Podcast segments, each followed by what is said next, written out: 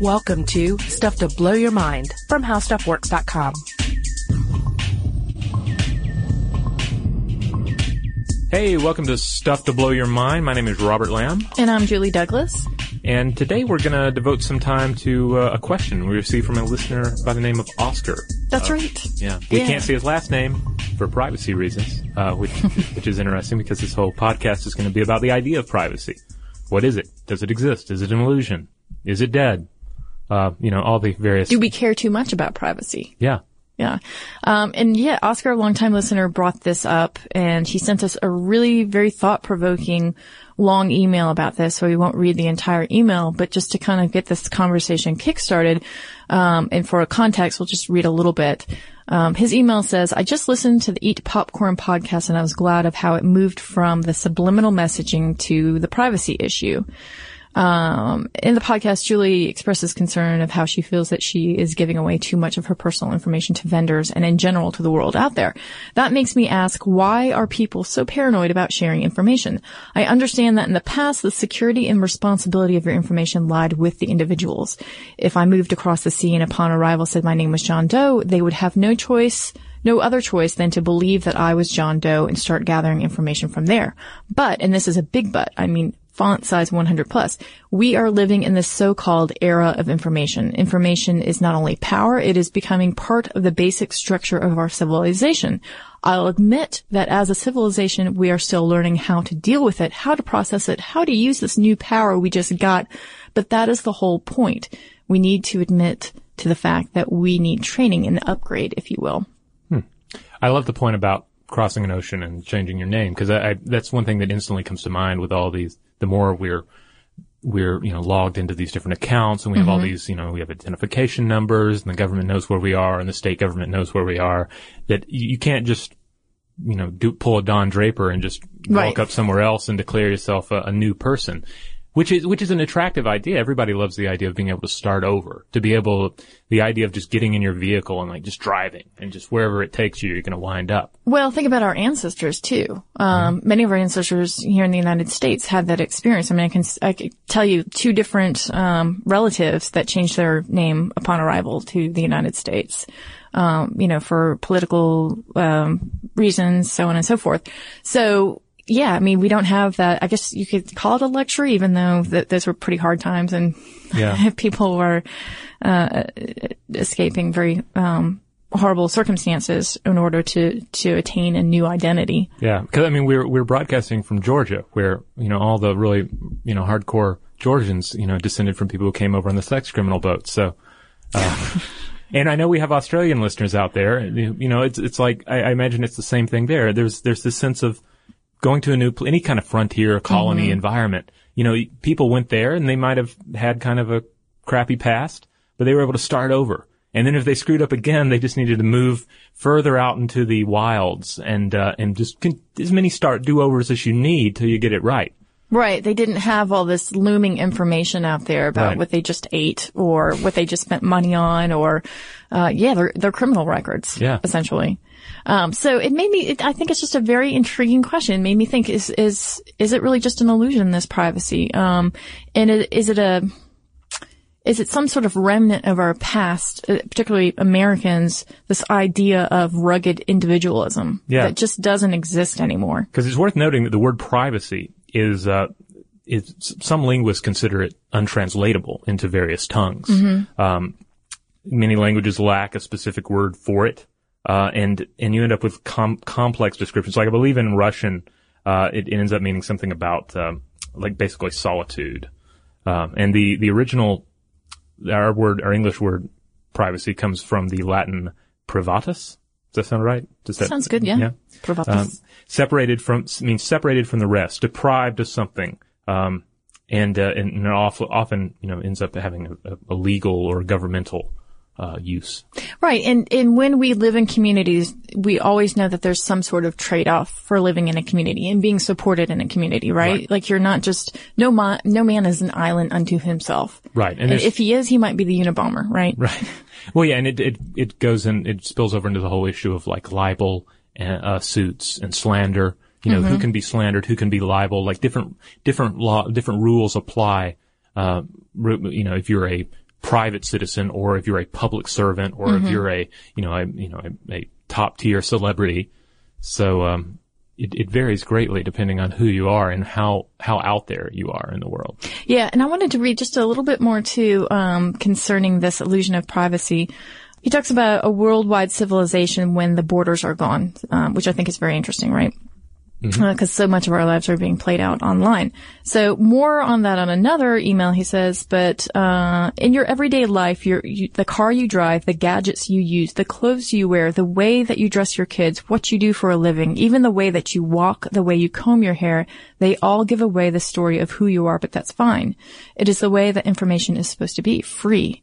Information is valuable, but it's not a physical thing. It baffles me why people want to treat it as if it was, building vaults for it, restricting access to it, when the fact is that the more information flows, the easier it is to keep it safe. Well, one could make that argument. Yeah, yeah. Um, and, and he does. He goes on to the argument and talk, talking about the sort of transparency in society. I mean, even surveillance, right? Right. Um, cameras that if, if we know that we're being taped, if we know we're being looked at, that we're not necessarily going to do things, um, outside of the law. Right. So again, interesting, interesting fodder here because I understand what he's saying. There's so much of ourselves that we're already revealing. Um, and yet, and yet it feels like for me personally, that if it's being used for consumption purposes for, for businesses, that it doesn't feel like, uh, maybe part of the bargain that, that I was hoping for. Right. I can't help but think of like old, uh, you know, the old biblical and, uh, and, you know, accounts of say like Adam and Eve, where it's like they live in this perfect society when they're naked. But then when you introduce, uh, uh, you know, sin and all, they, uh, suddenly they have to cover up. They have to use leaves. They have, to, Yeah. it's like the birth of privacy.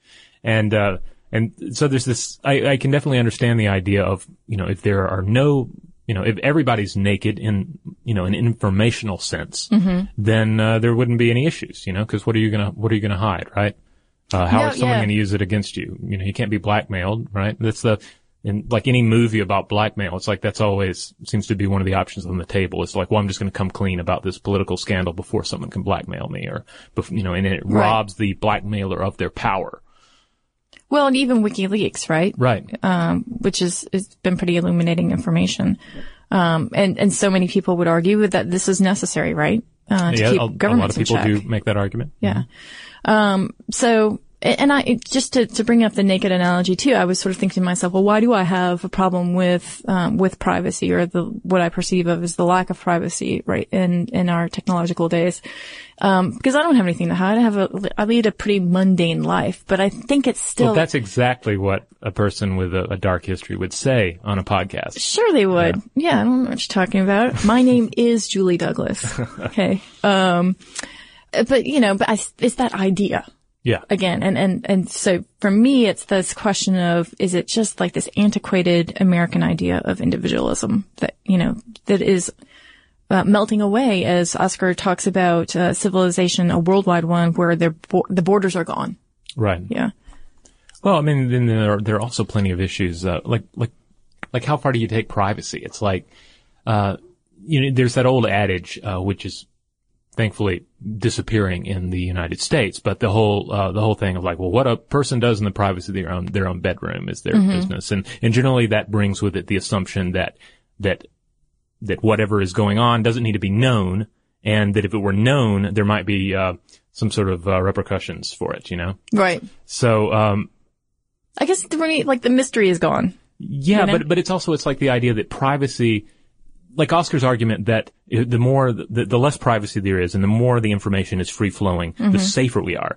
But the, clearly, history and even the- in, in modern times, there are plenty of, of situations where privacy saves human lives and makes human lives safe in uh, uh, in societies or under governments that are less tolerant or just completely intolerant of different ways of life, different Right. political uh, ideologies.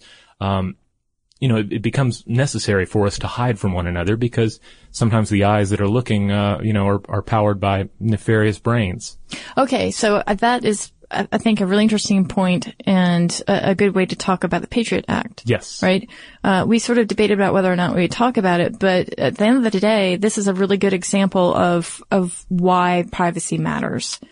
Um, and just for everybody, um, just a little reminder about the Patriot Act that, you know, after 9-11, it brought sweeping changes to the way the government accesses and utilizes information about private citizens. Yeah. Um, it's been criticized as undermining civil liberties, particularly parts of the counter surveillance law. Right. How easy it is to get wiretaps and that sort of thing. Yeah, yeah. And, you know, you don't have to get a court order. Um, the FBI can also search telephone, email, and financial records without a court order.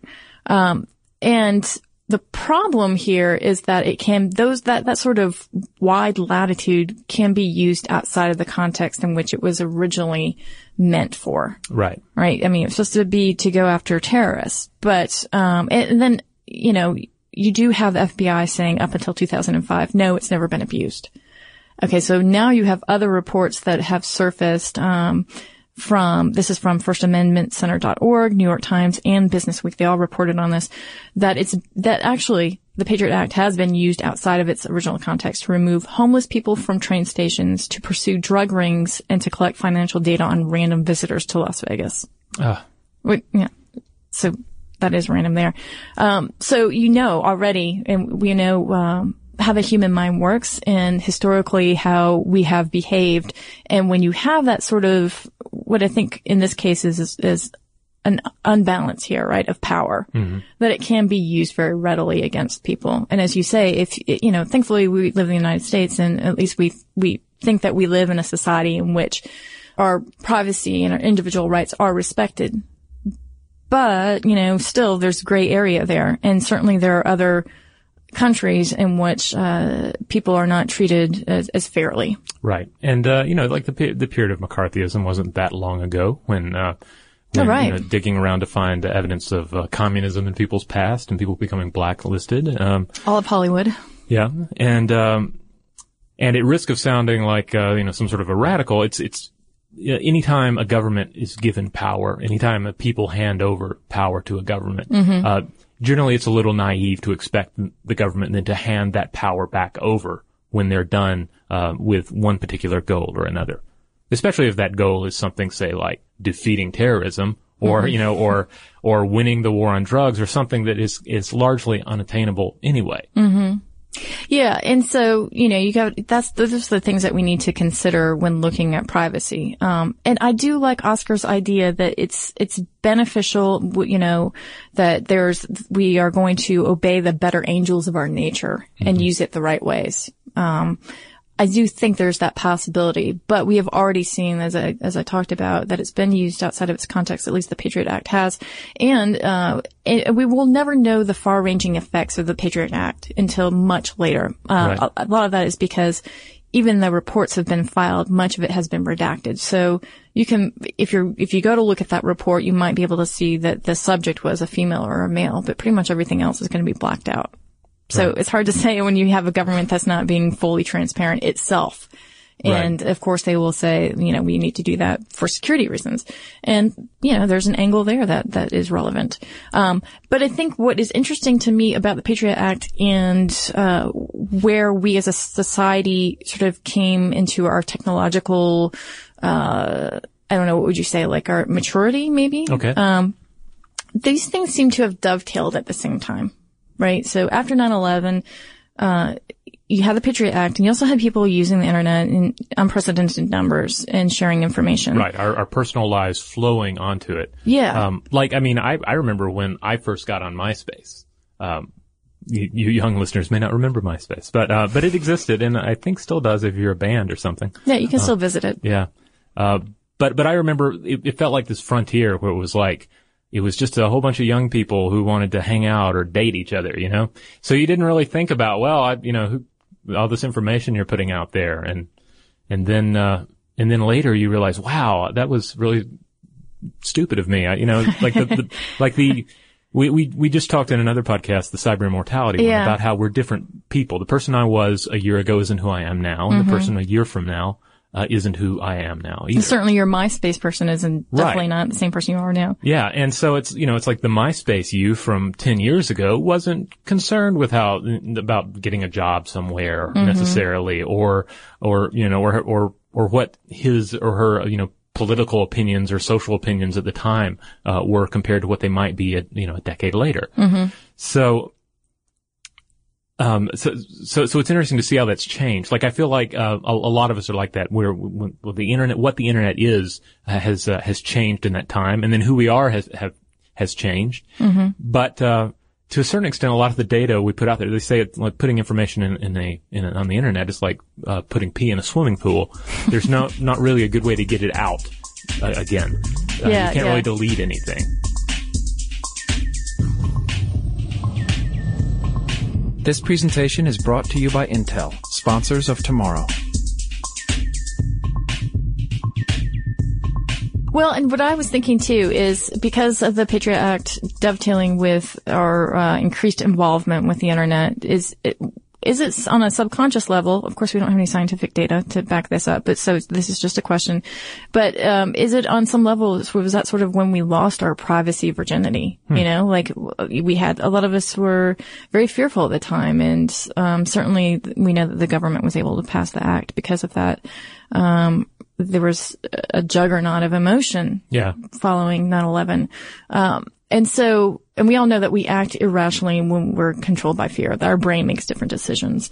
So once we sort of handed over the reins that way, at least symbolically, if not everybody was affected by the Patriot Act, did we then sort of say, okay, and then we're on this thing called the internet and we're exchanging all of this information and it's really neat, you know, Yeah. it's, it's, uh, it's okay for me because I feel like I'm getting something in return. I'm getting this instant gratification. Yeah, it's like you know, the it's it's like the uh, you know the the the revelation that oh the the government's all up in my business.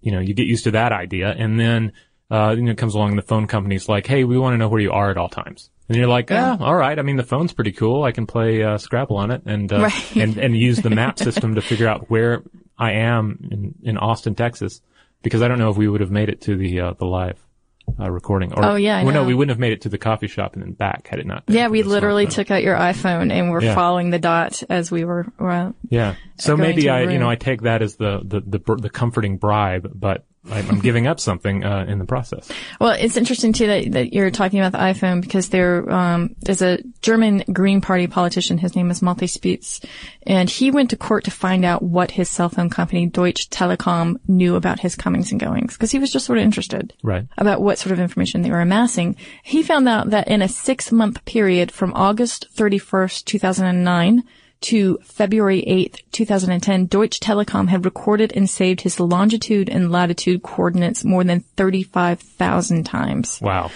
Um, it traced him from a train on the way to Erlangen at the start of the day and then t- through the following night, uh, when he was back home in Berlin. So, Oftentimes this will happen. They'll, they'll take the coordinates just because they're, uh, the signal is sort of being rebooted. But when they looked at this case, that, that wasn't it. It was, um, just randomly sort of tracking his coordinates. Um, which begs the question, what do they want with all that data? Right. you know, what was, uh, and obviously they can say, well, maybe he went here and there and we can give this to marketing firms and, uh, better pinpoint his interests and translates to bigger dollars. That's a possibility. But it's, it's still sort of interesting how, and all the legalese that we sign off on with our contracts for cell phones or even, you know, for downloading an application, there, there's, um, we're sort of giving away that right to our privacy when it comes to that. Yeah, that giant wall of text that comes with any uh, uh, system contract or device contract. Like, Yeah. I mean, who reads that? I I think I heard one like uh, uh, one uh, NPR story about a, a a guy who who read or maybe it was a woman who who read the contract, but it's because for a living they write those contracts. Right. But do normal people actually you know leaf through those? It seems like you'd No. uh, you'd reach a fatigue point about one paragraph in. Well, I mean, that's, that's the whole point of legalese, I think, Yeah. right? Is to, to fatigue you to the point where you're like, oh, fine, I'll just, I'll Yeah. just sign off. By paragraph six, it's talking about like the river of the soul and and uh, and bounding the spirit to, to objects and things like that. Right. Yeah. And you're like, okay, mm, river of soul. I just want this application. um, so, I mean, it, kind of- it comes down to that sort of idea of who does own our identity then. Um, and particularly as we begin to store more and more data about ourselves, cloud computing and otherwise, uh, you know, how is that going to be played out in 20 years? Or, you know, are we forever going to be tethered to a company that owns our online, uh, projection of ourselves? Yeah, because I mean, typically these companies have to sort of play PR niceties when when talking about this, uh, about who owns the information, or they kind of skirt around the issue. But but in, in the end, like take something like Flickr. You know, you, you put a lot Yeah. of your life onto a Flickr account. Uh, I mean, to the point where, like, if you if you own a Flickr account and you were to die, like the the Flickr account would kind of be a, an online um, memorial to you, you know, and you, you you might want that to live on, or you might want that to live on for someone that you you knew, and uh, yeah, who owns that? Who owns your your profile with all your your your thoughts and Well- details and correspondences? And if you are deceased, do you, uh, any longer have rights to those photos? Can they be used by someone else? Yeah, Yeah. Um, so it sort of brings up some good questions about that. I wanted to talk a little bit too about when you were talking about MySpace and, and, you know, who, who you were then, who you are now, and the, these different iterations of yourself that Right. exist. Uh, Google CEO Eric Schmidt predicts that every young person one day will be entitled automatically to change his or her, her name on reaching adulthood in order to disown youthful hijinks stored on their friends' social media sites. Uh, so here you go. I mean, this, this idea that, you know, companies might sprout up to actually whitewash your identity yeah. is very possible. It has been talked about in the industry. Yeah, it's kind of yeah, kind of like uh, this idea that it's like, all right, the the thirty year old me needs to get this new job. I need to hire somebody to kill the twenty year old me who's Right. still out there on the internet looking like a total goofus. Well, and think about the 15 year old today. Mm-hmm. Uh, think about the sort of information the 15 year old has and assume that the, the 15 year old is very open with, with whatever information Yeah, because she's going to share. because that's the thing. Um, for a lot of us, like you say, I was talking about when suddenly the internet was here, and like for a for a for a large number of us, we remember that time. We didn't grow up with the internet; it just Right. came into our lives like this mysterious piper with a bunch of rats following him, you know. Right. And uh, and we followed him, uh, and uh, and it's been a, a weird experience ever since. But other people have have been born and grown up uh, uh, in the the piper's uh, under the piper's spell. So uh, so they have a totally different idea of what privacy is and what it should be. Yeah, and, and that makes me think about Sherry Turkle, uh, who has written a lot about technology and our relationship to it. And she makes that point. She says, just because we grew up in the internet does not mean that it is grown up. Does not mean that it, it is fully formed now. Right. Um, and it's still the Wild West in many ways in terms of legalities. Uh, and, in, and even sort of the way that we interact in it, uh, psychologically. Right. Um, but again, this 15 year old, I mean, five years from now, what might we know about her? You know, I mean, think about all the different ways that we can collect data on her. We Google Earth, we can see where she lives. Um, we know her Facebook status, um, Twitter, Foursquare, uh, her blog missives. So we have access to her thoughts, po- you know, possibly. Uh, you know, maybe what she just purchased and where, her coordinates, her IQ, her SAT scores, her grades, her, does she have a criminal record? I don't know. Her medical records. Which X Man she would be, according to right, poll? right, right. And think about that. I mean, that is, that's a lot of layer of detail. Um, and, you know, would, what kind of control would she have in five Yeah. years over that? Or in like, you know, 30 years from now, she's running for public office and someone's like, she was on Team Edward back in the twilight days. Do you want to vote for somebody who was on Team Edward? Right. I know, because that is how fickle us human beings are, Yeah. right? We might look at that and go, oh God, no, totally not Team Edward. Um, so that kind of makes me think about the future of data mining, uh, especially for, for younger generations, uh, who have been accused of oversharing. Um, and again, to go back to Google CEO Eric Schmidt, um, this is from an article, Google and the Search for the Future from the Wall Street Journal. He says, I actually think most people don't want Google to answer their questions. He elaborates, they want Google to tell them what they should be doing next.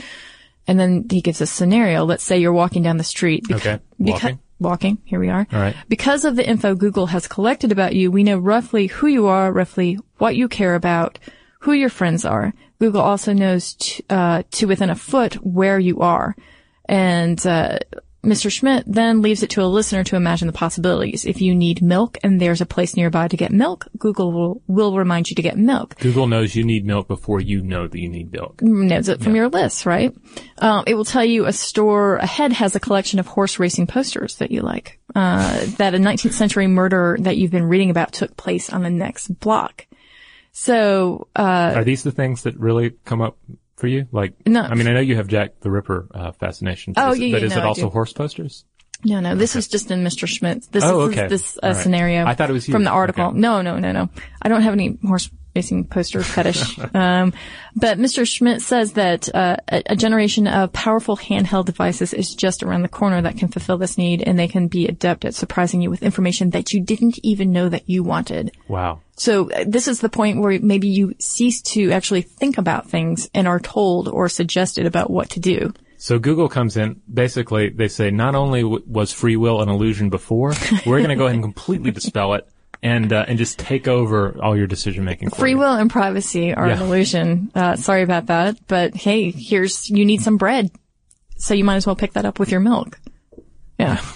So I mean, it does. It's uh, we still can't answer the question: is is it a fair trade off what we're doing right now, the information that we're sharing?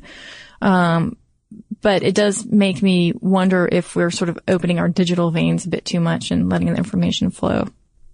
Yeah, it'll be interesting to see how privacy evolves or changes uh, in the uh, years ahead. I mean, maybe it reaches the point where we just we had we end up having to have a, a, a different view of it from a very early age. You know, where your mom takes you aside and says, "All right, this is the kind of stuff you blog about, or whatever it is uh, by that point, and this is the kind of stuff that is that is completely private." Maybe there becomes this this this more of an emphasis on the Right. separation. I don't right. know. And I mean, we've already uh, absorbed much of this mindset anyway, right? Mm-hmm. So it, it maybe it's not too big of a deal. Um, maybe we aren't necessarily eroding our civil liberties or our, our privacy.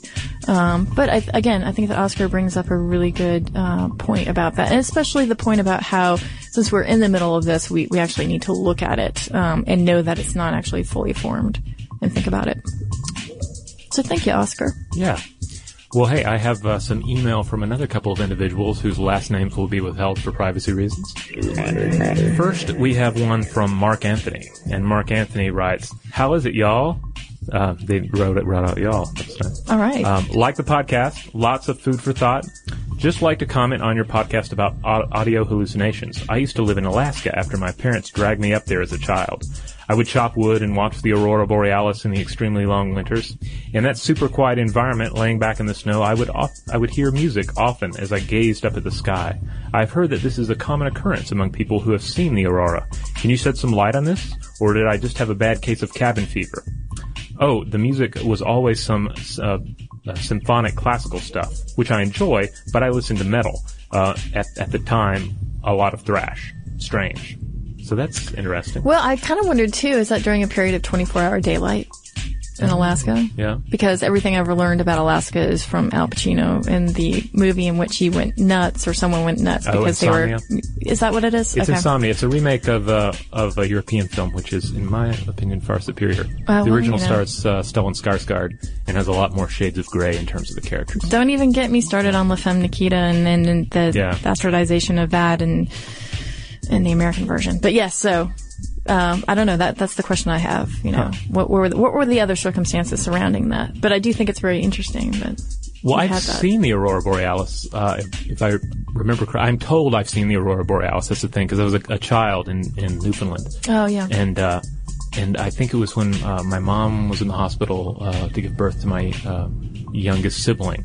Um, some friends of theirs like took us out and supposedly showed us the aurora Bo- borealis. But the only thing I remember is reading a dinosaur booklet in which one dinosaur like eviscerated another one. So, That is that sounds Yeah. like you, Robert Yeah. Lamb, as a So- as a small child. but uh, yeah, I totally missed out on this, or totally it didn't make an impression on me at the yeah, time. but you were like dinosaurs, evisceration, high pretty lights. yeah. You pale in comparison. Well, maybe uh, maybe a listener will uh, uh, out there will will share their similar experiences, or or just you know get us straight on the whole aurora borealis and music thing. Um, I have another one uh, here from JJ. JJ says, "Hi, I'm listening to the Does Your Dog Love You podcast. I was wondering why." It is that we like to watch dogs and other animals play so much. For that matter, why do human beings love to have fun? Or other animals? I see my dog playing all the time and she never seems happier. She even seems to be using some type of imagination while doing it. Where does fun come from? From a strictly evolutionary standpoint, fun should serve some kind of function to pass uh, on one's genes. In that sense, it's hard to imagine fun being beneficial for us because I don't see where it accomplishes this. What do you think? Maybe this would be a good podcast. Keep up the great work. Huh, very cool. Yeah, well, that's uh, some interesting food for thought. We may have to uh, explore that later. I know that uh, and, you know, as we discussed in that, that particular podcast, um, it's fun to watch our dogs play because we have that connection with them, and it actually releases uh, um, uh, oxytocin in the brain. That's right, yeah. And so we we get this feel good mother infant. Uh, drug coursing through our brain when we're interacting with this dog that we find adorable because it kind of sort of looks like an infant. Well, also. I was thinking too about little kids and when they play and they have, you know, fun, I guess Mm-hmm. in air quotes, but, um, you know, a lot of people have said that that's the way that they're working out their own creativity and also working out their, their social roles. Yes. So well, we have that whole podcast on creativity. yeah, yeah. is- I was thinking about that yeah. too. So it's, it's maybe another way to come at problems we know, um, through play. Yeah, well, it instantly comes to mind little boys playing, um, you know, uh, sword fights and whatever on the playground. They're they're kind of uh, learning to fight in the same way that a, uh, a a kitten wrestles with things because it's kind of learning to, to kill small animals. Yeah, yeah. But, um, I sort of, I actually remember doing that as well. I mean, my brother and I would Killing small play, animals? No, no, no, no, no, no. Play, play fight. It's like an episode of Dexter. no, no. that childhood. Um, well, well, cool. That that's some some awesome food for thought there. And if you haven't listened to that episode and or a dog owner, uh, do check it out and give us your feedback.